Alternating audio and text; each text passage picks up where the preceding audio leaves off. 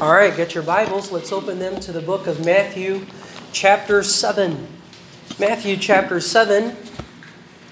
At uh, basahin natin ang verse number 1 and 2. Then we'll pray. Matthew, chapter 7, verses 1 and 2. Let's go in the word of prayer. So let's read it first. Together. Judge not that ye be not judged. For with what judgment ye judge, ye shall be judged and with what measure ye meet, it shall be measured to you again. Let's pray and ask God to bless. Father in heaven, we thank you uh, for the day you've given us. We thank you for the Sunday, Lord, that we were able to gather and uh, hear the preaching and teaching of the Word of God. We thank you for the instructions that we see in the Word. We thank you for the encouragement that we derive from each other's company and friendship. We ask that you would bless and strengthen us, Lord. Cleanse us of our sins, I pray. And I pray especially, Lord, the Holy Spirit of God would speak to our hearts regarding these things that you're communicating to us. We pray that the convicting element of the Holy Spirit would be felt and that we would change. And not just physical superficial change, but spiritual change, uh, wrought by the Word of God through the Holy Spirit of God. And we ask that you bless us now in Jesus' name. Amen and amen.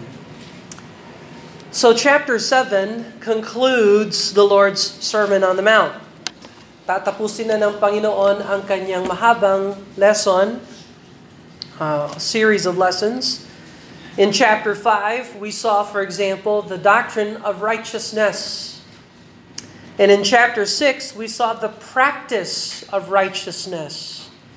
And we'll, where he's going to extend that lesson all the way till the end in chapter 7, the practice of righteousness.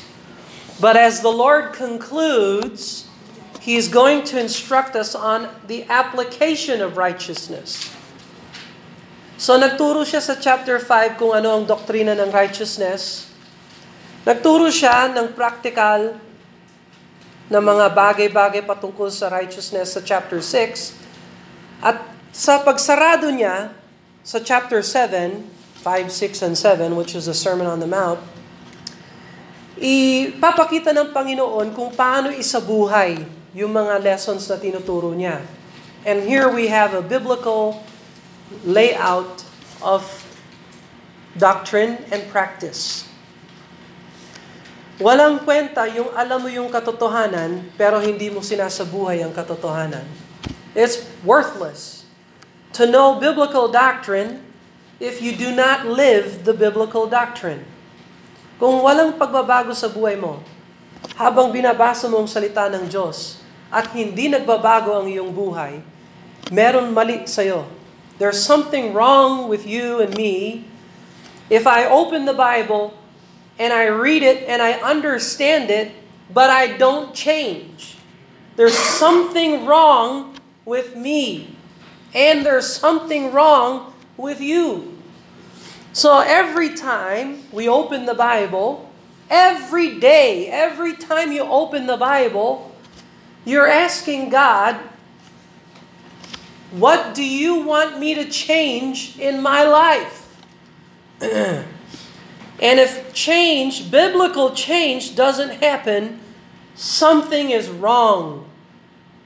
So, the Lord is concluding and He's going to show us how to apply righteousness towards three groups. How do you apply righteousness to your fellow brethren? Presumably, here, church members. Kasi wala namang alam yung Bible na saved na hindi church member.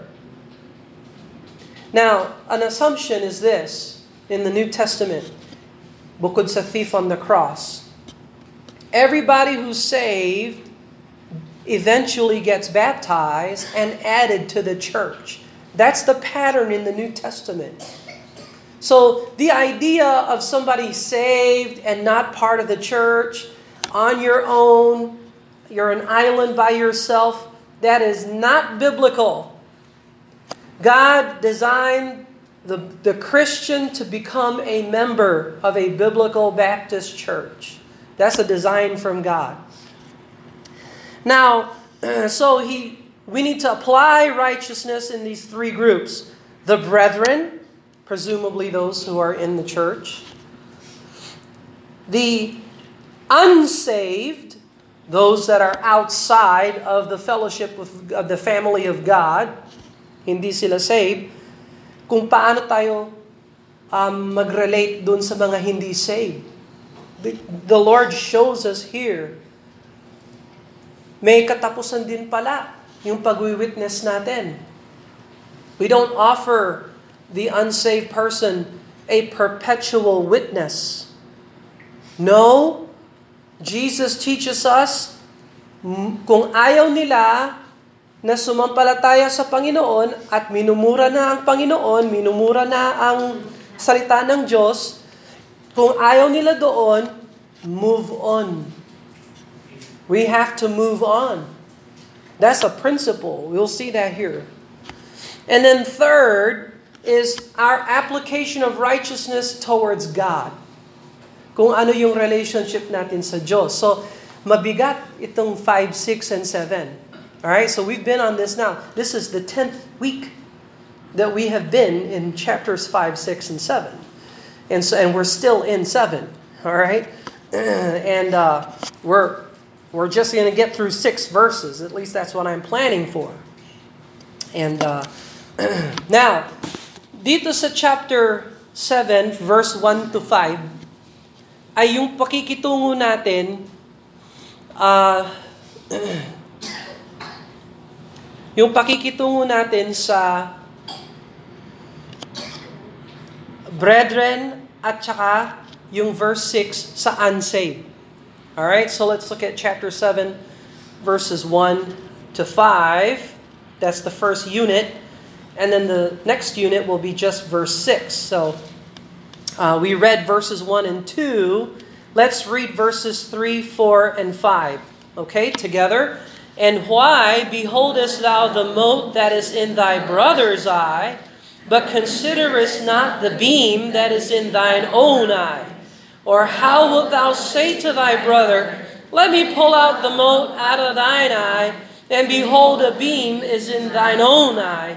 Thou hypocrite, first cast out the beam out of thine own eye, and then thou shalt see clearly to cast out the mote that is thy brother's eye. so that's the first section. Tapos, yan, yan patungkol yan sa brethren. Okay? Now, yung verse 6 patungkol sa unsaved, and we'll get there here today. But I, I want to start with verses 1 to 5. Uh, first of all, this is a misunderstood verse in the Bible. okay?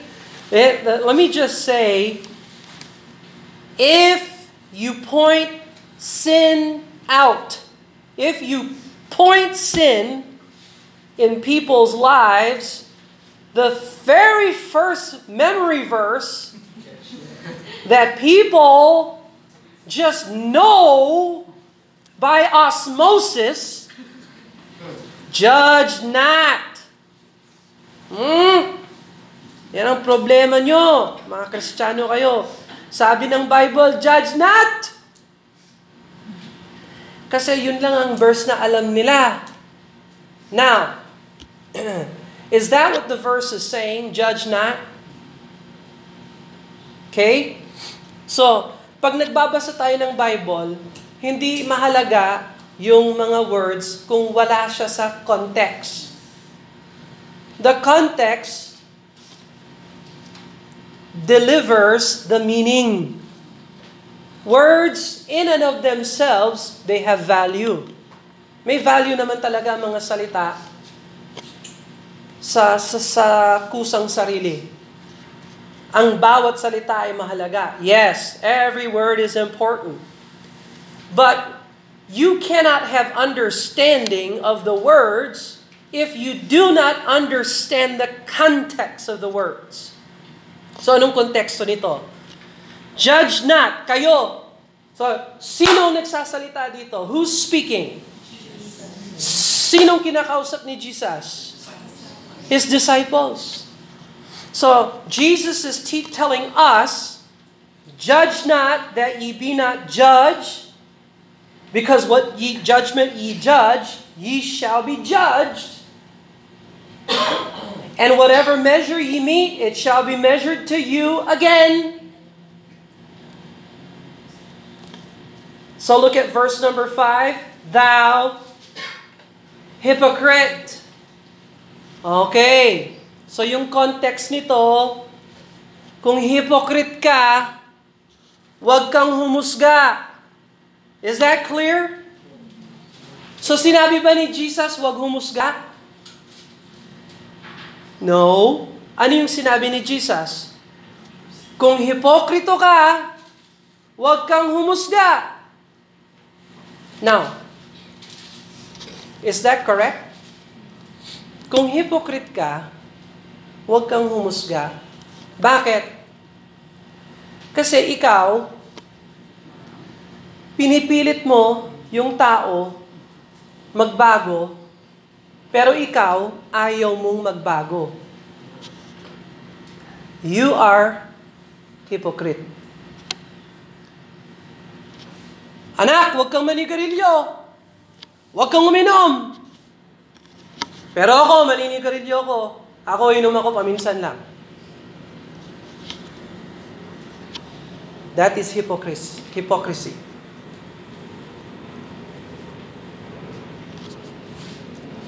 Mag-church kayo. Ako hindi. That is hypocrisy.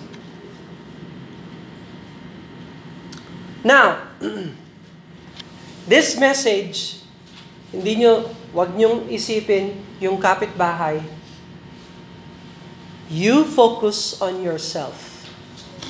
Ang salita ng Diyos ay salamin. Kung wala kang best friend, kailangan mo ng salamin. Kasi kung may best friend ka, kung may muta ka, sasabihan ka talaga ng kaibigan, Uy, may muta yung mata mo. Eh yung mote, ano mo ba yung Greek ng mote? Mota? Tagalog yun. Muta. Diyan ang galing yung muta. Hindi mote, muta. Kung may kaibigan ka, pag may muta ka, yung kaibigan nagsasabi, Uy, ayusin mo naman yung sarili mo, tanggalin mo yung muta mo. Oh. Kung wala kang kaibigan, kailangan mo ng salamin. Yung salamin, pag nakita mo yung salamin, nakikita ko yung sarili ko. Kailangan ko magbago.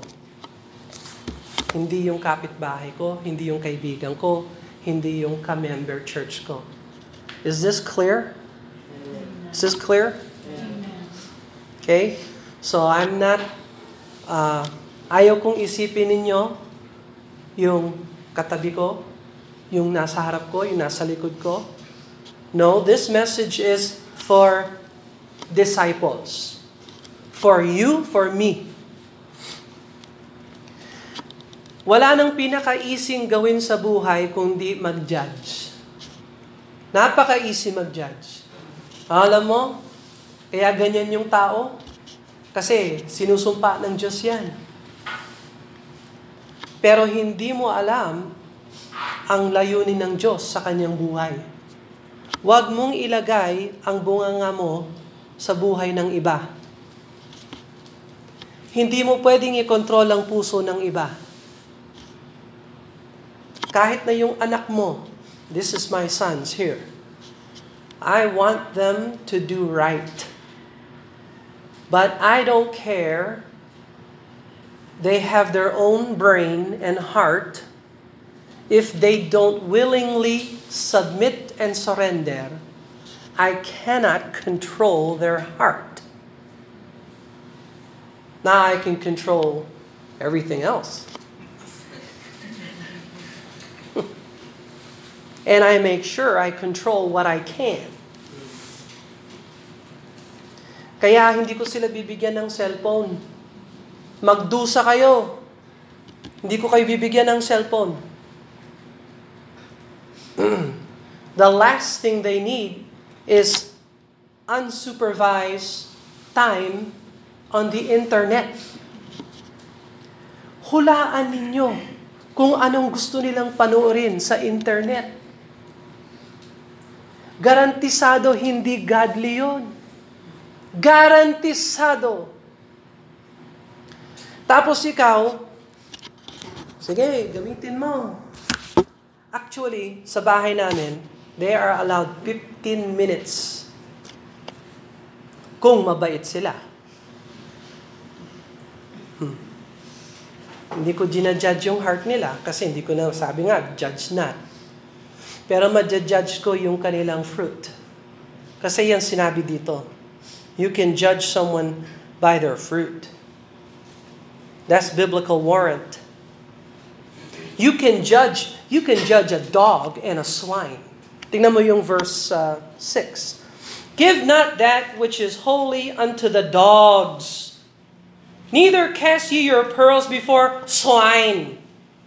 Well, who's a dog and who's a swine? And how would you know that if you're not to judge? Hmm? Tingnan mo yung verse 15. Beware of false prophets. Beware of false prophets. If you don't know how to judge who's a false prophet, how can you fulfill that verse?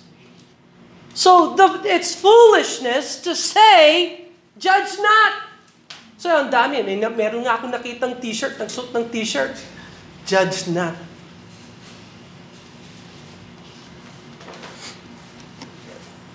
Kung if you are a hypocrite, huwag kang humusga. Kasi ibabato rin yan sa'yo. Ha? Now, can I make a confession? Hmm? Sigurado, hindi ako magpipreach sa gluttony. Masyado. Sig- sigurado. Garantisado. Siguro sa isang calendar year, Siguro mga limang taon before I would preach on gluttony. Kasi mahilig ako sa kumain.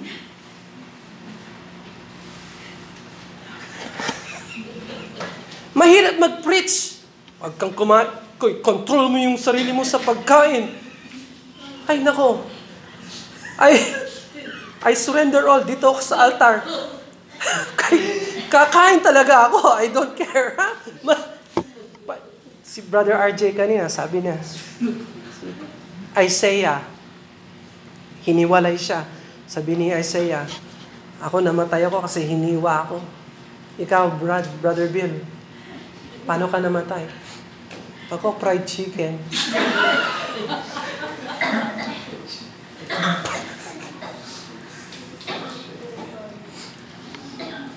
so, I will not preach on gluttony much. I will eventually. I will. But not today. Kasi magiging hypocrite ako. I would be a hypocrite. I would be a hypocrite if I tell you, you gotta control what you gluttony is a sin. Control your, your instinct to eat. Lalo na ngayon, nako, ewan ko. Ano nangyari sa akin? I don't know what happened. Nagkaroon ako ng ano, yung sipon. Gumising ako sa, gi, gi, sa gabi. I'm hungry. Mong kinain natin? What did we eat? Kumain ba tayo ng dinner? I'm hungry. Kain ako ng kain ng kain. What's this? I don't know. So, in application, hindi ako magpipreach masyado ng gluttony, okay? But, uh, I, I, I'd be a hypocrite. Kaya pag hypocrite ka, huwag kang mag-judge. Now, inaasahan ba ng Panginoon na matuto tayo na mag-judge ng righteous judgment?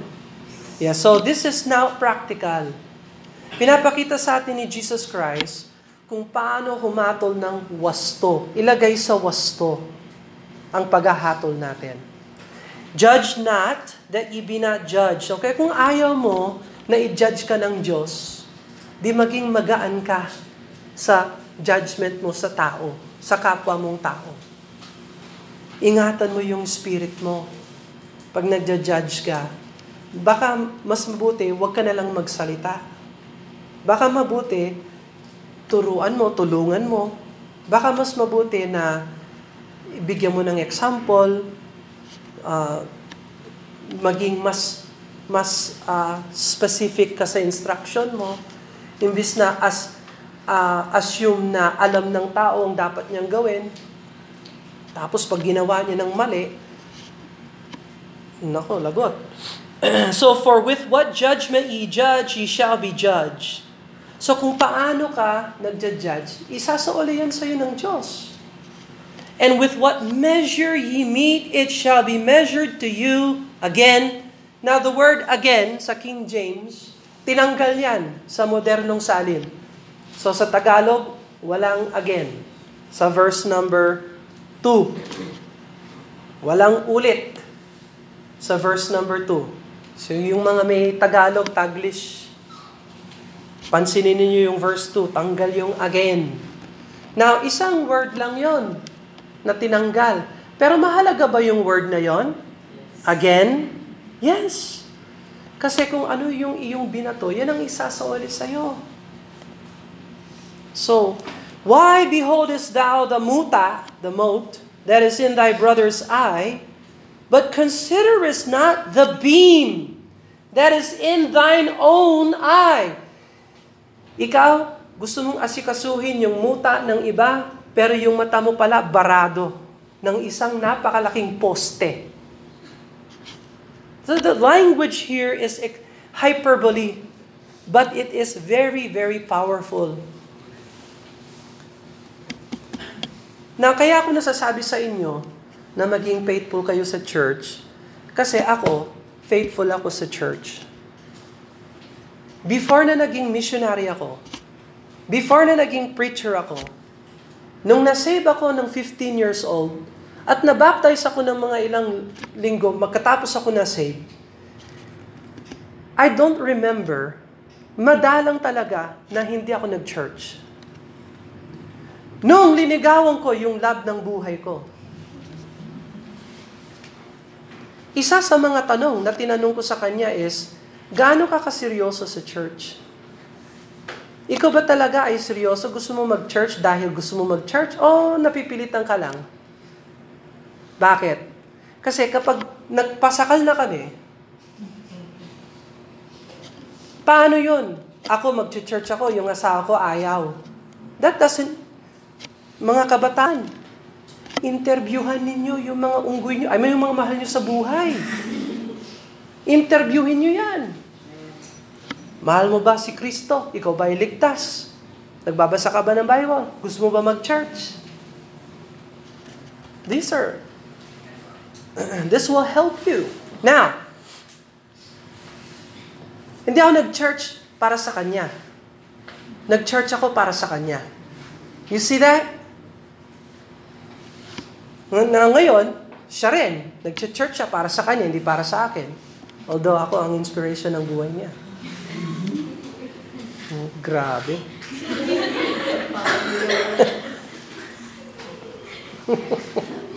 so ngayon, may mga anak na kami. God gave us children. Oh, children, sorry, you have no choice. Habang nasa bubong ko kayo, you will be in church. Rain, shine. If you're not sick, you'll be in church. Not because of us, but because we believe God wants Christians to be in church. Now, kung ako, hindi ko magawa na madala ko sila sa church, ba't ako mangangaral? You see? I cannot preach if I don't have it. I would be a hypocrite. At yan ang problema ng mga Pharisees. The Pharisees want to look like they pray, but they don't have secret prayer. They want to look like they give, but they only give to, for the glory of man. That is hypocrisy, Pharisaism, Pharisaism. I'll, t- I'll take, I'll just say this.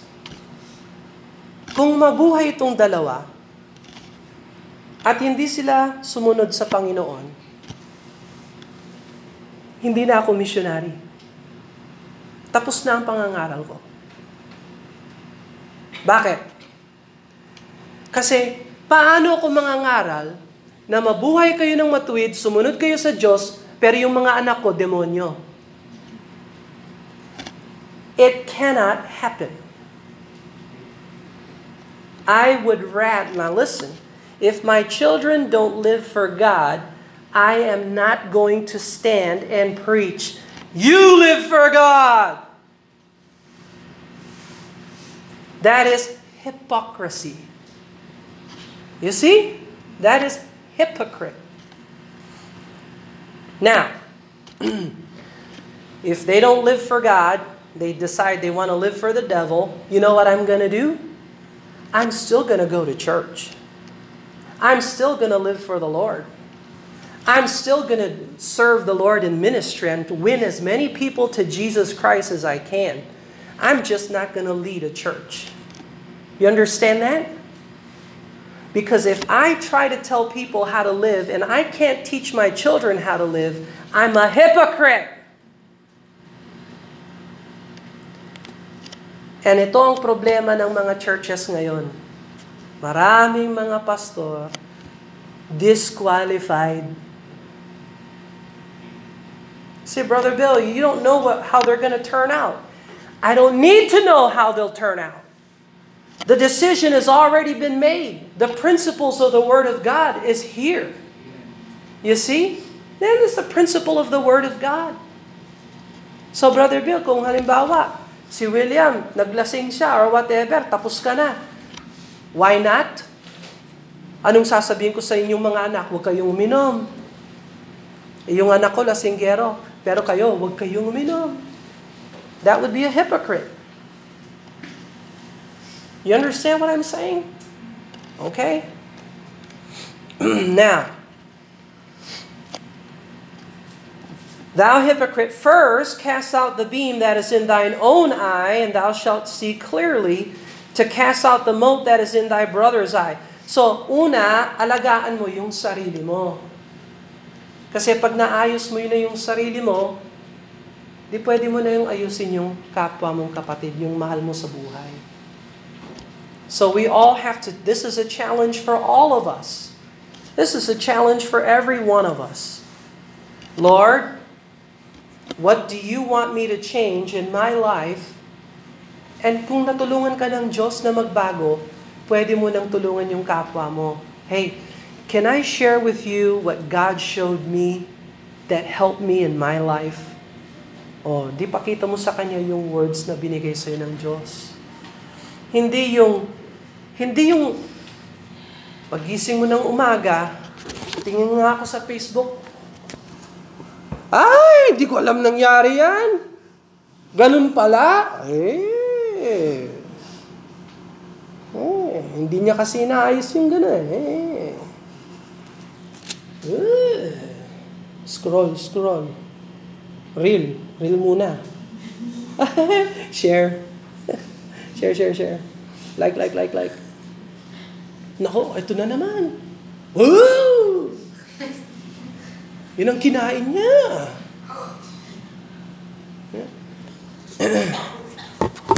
ang problema ng social media, ang problema ng social media ay naglalaganap ng gossip, chismis. You put your nose in your own business and you button your lip. Huwag mong tingnan yung bakod ng kapitbahay mo. Ayusin mo yung sarili mo. You understand that? Don't worry about someone else. You worry about you, and then you can help others. You see that? Pinaka-easing gawin sa buhay. It's the easiest thing on earth to see somebody else's problem and to neglect your own problem.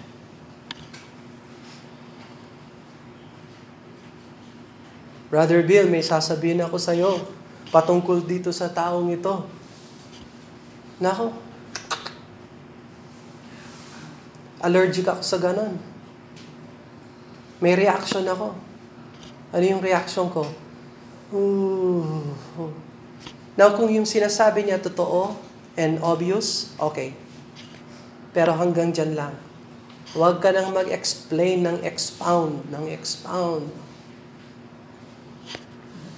That would be gossip.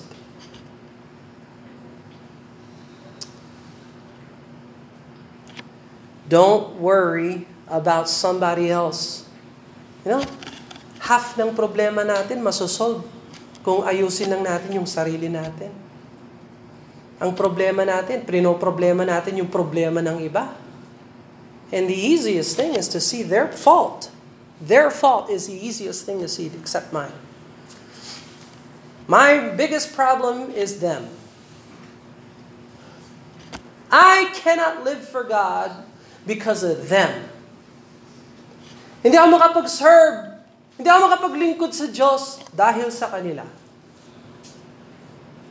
Imagine that the judgment seat of Christ, when we see Jesus, alam mo Lord, kung binigyan mo lang ako ng matinong asawa, edi naglingkod na ako sa iyo. Sa palagay mo, tatanggapin niya ng Panginoon? Sa judgment seat ng Panginoon, hindi mo pwedeng hindi mo pwedeng sabihan ng Diyos ng pangalan ng iba. Kasi lahat tayo ay may problem, kanya-kanyang problem. So is Jesus saying here, don't judge? No. He's saying, don't judge if you're a hypocrite and if you're going to judge, judge righteous judgment. Judge righteously. Do not judge according to appearance. Do not judge motive and heart, but you judge fruit. You judge evidence. You judge what you can uh, uh, ascertain. now, Verse number 6, and so ito yung sa mga kapatiran. Ha? That's for those who are fellow born-again believers. Okay? And then, one more thing. Sino sa Bible ang accuser ng kapatiran? Si Satan. Kaya kung ikaw, accuser ka, yung ugali mo, satanic. Uh, huwag tayong satanic. Ha? Maging godly tayo. Ha? Kung merong kailangan sabihin or whatever, Make sure malinis ang konsensya mo, hindi mo ginajudge yung motibo ng tao, uh, ginajudge mo ang nangyari, yung nakita mo, yung masasabi mong measurable, uh, uh, uh, ascertain, uh, ma, ma-judge mo talaga. Alright, so verse 6, para sa mga unsaved ito. Ang application ng righteousness to unsaved. Verse 6, Give not that which is holy unto the dogs, Neither cast ye your pearls before swine, lest they trample under their feet and turn again and rend you.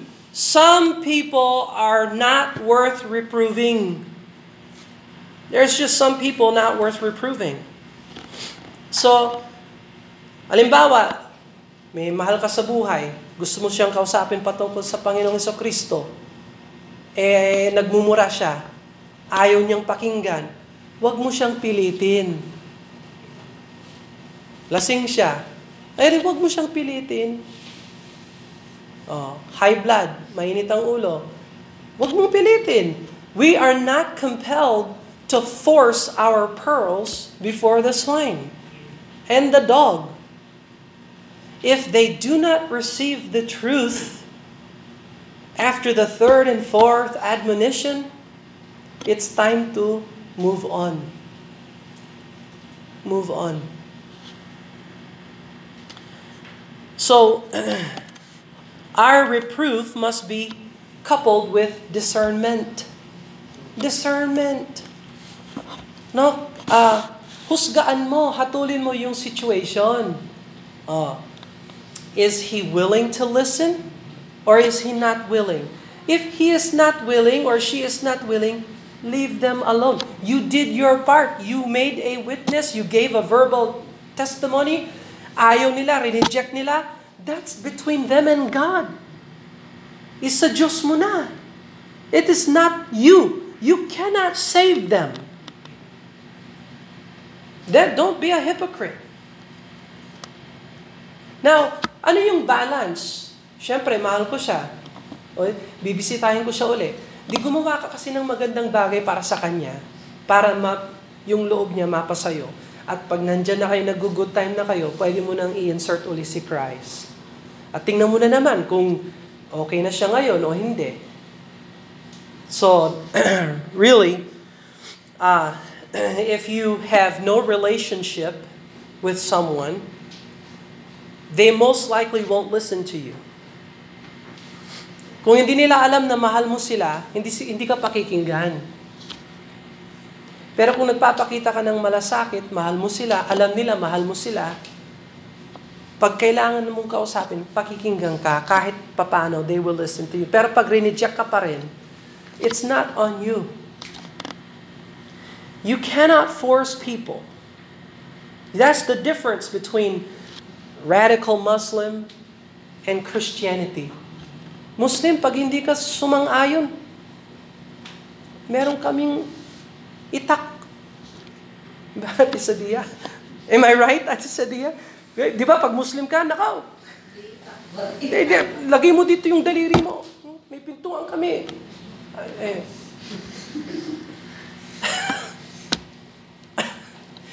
Pero sa Christianity, eto si Kristo, tanggapin mo siya. Ayaw mo siyang tanggapin, okay, that's you. That's between you and God. Bahala na ang Diyos sa'yo. But here, Jesus calls them dogs and swine. Anong ibig sabihin ng swine?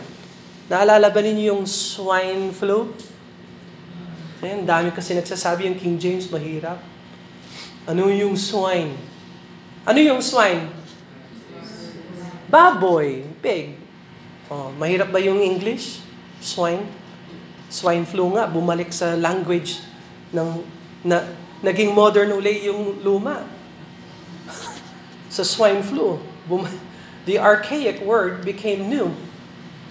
So kaya huwag kayong maniwala na yung King James is hard English. No, languages come and go. One generation loses it, the next generation finds it. So you stick with one, you stick with the King James because walang kulang sa King James. Katulad ng again ng verse 2, wala sa modernong salin. And maybe sometime in the new year, Lord willing, we'll go into the, the issue of the King James Bible. And that'd be a fun, fun topic uh, Sunday to, to cover. so, the Lord is not prohibiting righteous judgment. The Lord is prohibiting hypocritical judgment. Uh, 1 Corinthians chapter 11 verse 31. Tingnan natin itong dalawang verses na ito. Ha? 1 Corinthians 11, 31. 1 Corinthians 11:31. 1 Corinthians 11:31. For if we would judge ourselves, we should not be judged. Okay? so this is in the context of the Lord's Supper, which by the way, we look forward to a Lord's Supper on our Thanksgiving night. Um, if we would judge ourselves, we should not be judged. You see, God expects us to judge. But before we judge somebody else, we ought to judge ourselves. So, who is your number one enemy? Sinong number one enemy mo? Ha? Sarili. I cannot live for God because I don't want to live for God. Kung honest na lang tayo. Hindi yung, hindi ako makapaglingkod sa Diyos kasi dito sa taong ito. O dun sa nangyari sa akin. O dun sa church na yon. O dun sa nakaraan kong experience. Daming pwedeng pag, pati si Satanas. Hindi ako makapaglingkod kasi si Satan. Ang lupit niya. Grabe naman ang tingin mo sa sarili mo na pinipersonal ka ni Satan. Ang daming mas malalaki pang isda sa dagat na pwede niyang kainin. Ikaw? Oh. Siguro messenger lang niya yun. Yung ko namang... Pero pwede bang sisiyan si Satan? Subukan mo yun. Pagdating mo sa langit, Lord, hindi ako nakapaglingkod sa iyo kasi si Satan. Alam mo, kalaban mo rin yun eh. Eh, walang doctrine sa Bible na nagsasabing, halika dito anak. Mm. Pero yun, I, I don't know. Anyway. so, uh, judge yourself. In Acts 19, let's look at last verse, Acts 19, verse number 9. Acts 19, verse number 9. Acts 19, verse number 9. But when divers, iba't ibang mga tao, were hardened. Okay, ito yung dogs and swine. When other people are hardened as you witness to them or tell them about the Lord, and they are hardened and believe not, but spake evil of the, that way. Ngayon, inaalipusta na nila yung daan si Jesus Christ. That's He's that way. They're hardened. They speak evil of Jesus as you witness to them. Before the multitude, anong ginawa ni Paul? He departed from them and separated the disciples, disputing daily in the school of one Tyrannus, the, the apostles. Paul, he did not keep arguing with those who don't want to get saved. He gave them the good news. They started cussing about the Lord. He departed from them. He separated them. So, ingatan natin yung pakikitungo natin sa unsaved. Okay? If they don't want to get saved, we have no responsibility to continue to witness to them. We have to separate and move on. So these are the practical things for today. Then we'll move on sa chapter 7, uh, yung pakikitungo natin sa Diyos, and isasarado natin yung Sermon on the Mount. Let's pray. Father, we thank you for the Word of God.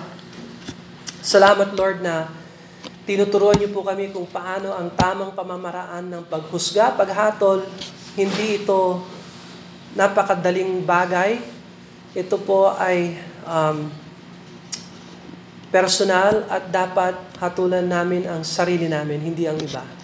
So tulungan niyo po kami na huwag maging uh, judgmental sa obvious na nakikita namin or whatever. Bagkus Lord, uh, tulungan niyo kami na ayusin namin ang sarili namin before na maayos namin ang iba. Pero tulungan niyo po kami na mabuhay para sa inyo. Ganon din Lord sa pakikitungo sa mga hindi saved. Kung ayaw po nila masave, uh, nasa kanila po yon. Tulungan niyo po kami na mag-move on, mag-separate, at mabuhay para sa iyo ng mapayapa. We ask your blessing upon us, Lord, your help. Sanctify us through these words. In Jesus' name, amen and amen. Habang nakayuko ang ulo,